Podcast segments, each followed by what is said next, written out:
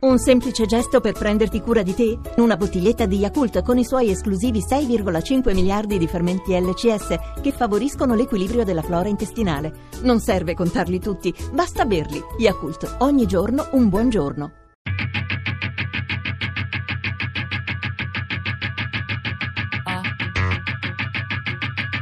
Tre soldi. Cure leggere, leggere cura. La biblioteca per pazienti di Giuseppe Caliceti. Nebbia fitta oggi a Reggio Emilia. Salgo in auto e vado verso l'arcispedale Santa Maria Nuova di Reggio Emilia per assistere a una lettura delle più di 500 letture fatte in questi nove anni dei ragazzi del servizio civile, dai lettori volontari dell'associazione Lodini ai pazienti dell'ospedale per eh, allietarli e per condividere con loro anche i momenti magari un po' difficili della malattia e della permanenza in ospedale.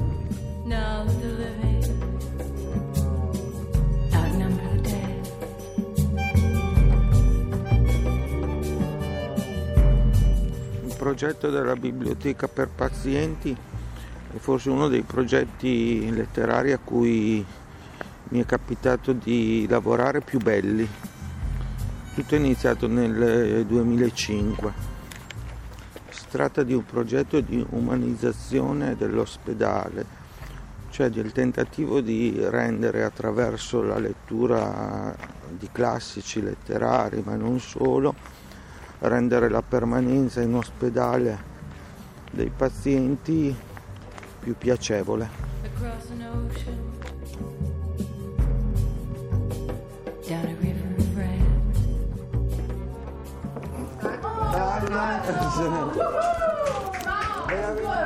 Eh, buongiorno.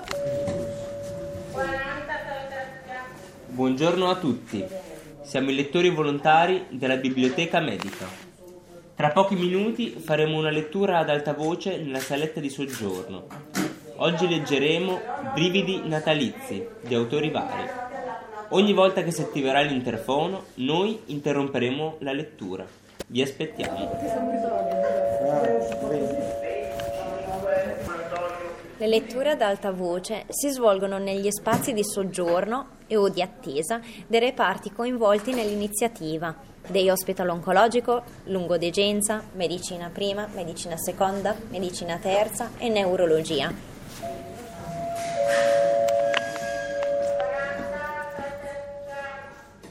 L'obiettivo degli incontri di lettura è quello di creare un momento di socializzazione e di condivisione tra pazienti, familiari e volontari, attraverso la lettura ad alta voce di testi letterari. Oggi leggiamo due raccontini un po' particolari, è un esperimento diciamo perché parlano di fantasmi che non è... La lettura ad alta voce dei testi dura dai 30 ai 40 minuti e offre ai pazienti e ai familiari volontari presenti la possibilità di partire dalle parole degli autori per scambiarsi opinioni e condividere esperienze ed emozioni.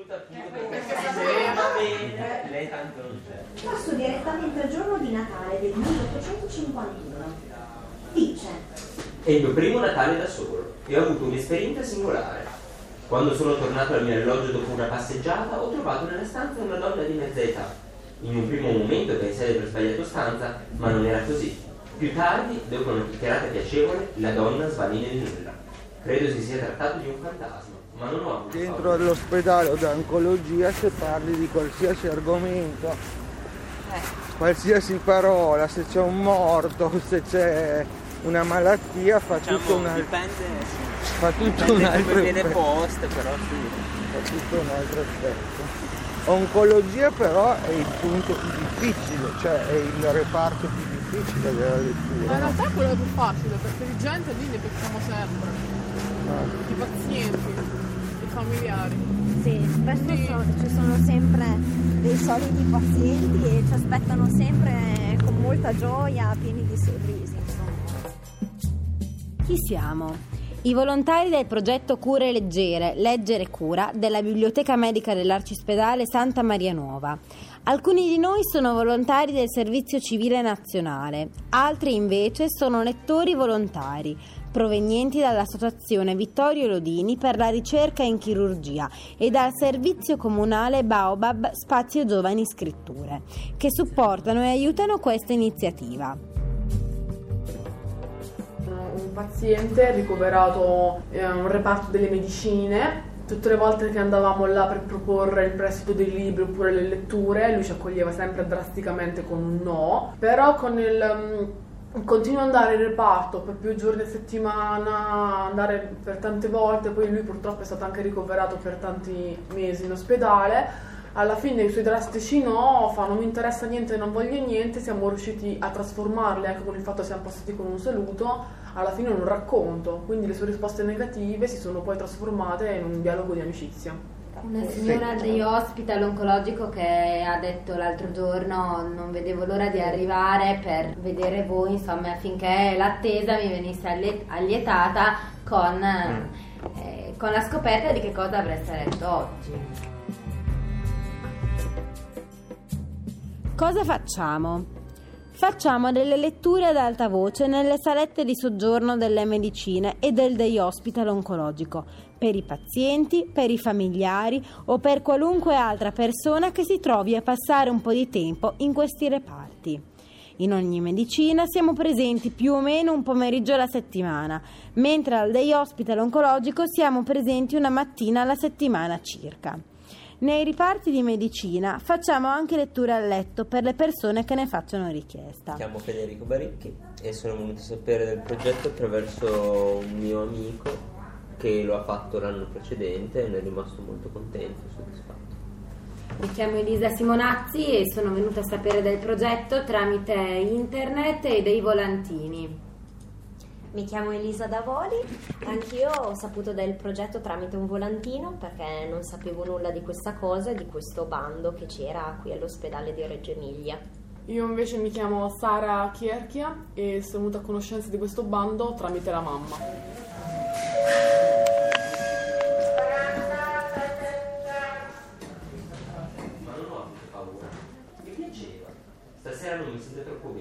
Non mi sono mai sentito male il giorno di Natale, prima d'ora. L'ultima frase era seguita da una nota dell'editore. Francis Randall morì per un attacco cardiaco nella notte di Natale del 1851. La donna menzionata nell'ultimo passaggio del diario è stata l'ultima persona a vederlo. Allora, i ragazzi sono in un ospedale eh, nel reparto di oncologia, sono in una stanza, tutte le seggiole sono messe in cerchio sono tutti i pazienti o i familiari che, dei pazienti che attendono. A ogni persona è stato mm, consegnato un libricino con eh, i testi, due testi, due racconti che stanno leggendo, le persone seguono naturalmente la lettura ad alta voce eh, tenendo il segno con questi libricini. Ma c'è sempre la possibilità di incontrare qualcuno che capisca. La gente di campagna è meglio lo interrompe il ragazzo. L'altra notte mi sono infilato in un granaio e ho dormito gratis con le vacche e stamane il fattore mi ha scopato e mi ha dato del tè e una cicca perché gli sembravo così giovane. Certo, mi è andata bene, ma a Londra tutto quel che puoi avere è una minestra calda all'ospizio e gli sbirri non ti lasciano mai tranquillo. La notte scorsa sono scivolato nel fostato lungo la strada e mi sono addormentato là dove ero caduto, disse il vagabondo. Fortuna che non sono morto. Il ragazzo lo fissò duramente. Come fai a sapere? Non capisco, replicò il vagabondo dopo una pausa. Secondo me, riprese il ragazzo con voce rauca. Buonanotte, signor Barbieri, ambulatorio qui. No, sono queste So, sono cugine, penso, sì, di, di, medicina oncologica, una che accompagna l'altra per fare la terapia e ci hanno raccontato di diversi episodi della loro vita di campagna, della loro giovinezza passata, in questo caso l'Are, dove c'erano eh, 15 bambini che vivevano tutti insieme, chiaramente famiglia allargata, di quelli che erano i loro giochi, mm. di quello che quando preparavano da mangiare, cosa facevano, come lo facevano, insomma Fino allora non avevo mai passato un Natale da sola. Mi fa uno strano effetto sedere qui sola nella mia camera mobiliata, con la testa piena di fantasmi e le pareti che riecheggiano le voci del passato. Esistono delle altre esperienze di umanizzazione dell'ospedale che hanno al centro diciamo, la lettura uh, ad alta voce o comunque la letteratura, i libri anche nel resto d'Italia, oltre che a Reggio Emilia.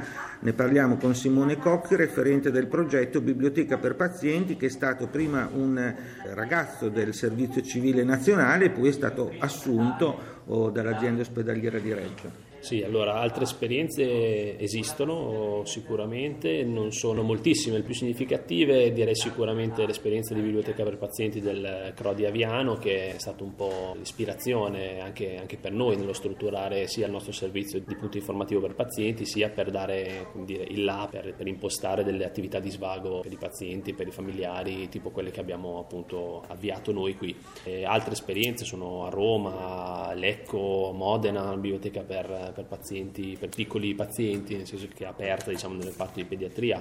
Torino ci sono iniziative in casi di cura, in ospedali, poi molto forte l'esperienza toscana. Di queste attività c'è bisogno sicuramente, dove vengono fatte sono particolarmente apprezzate dagli utenti è stato rassicurante vedere che bene o male, anche magari andando avanti parallelamente, non sapendo cosa fanno gli altri, ci si è mossi più o meno nelle, nelle stesse direzioni. Sicuramente la necessità di avere dei punti informativi per i pazienti gestiti da, da personale qualificato, quindi eh, dalle biblioteche in questo caso, nel senso che una delle, de, delle, missioni della figura del bibliotecario è appunto quella di fare attività di cosiddetta reference, no? quindi di intermediazione tra l'utente e l'informazione con la ricerca di, di di, informazioni che fossero personalizzate sulla base della, a ogni utente il suo documento sostanzialmente mm. il messaggio. E, ehm, l'altro è appunto il fatto che la, la lettura rimane una, una grossissima risorsa sia per, per, le persone sane sia per quando le persone da sane diventano, diventano malate perché il rischio è entrando in ospedale di, vedere, di, di subire un po' una spersonalizzazione no? di passare da, da, da essere ammalato ad essere addirittura una malattia e la lettura, come altre cose sicuramente, ma la lettura è uno strumento potente per, per riportarci un po' fuori da questa condizione e ritornare a essere più persone. Ecco.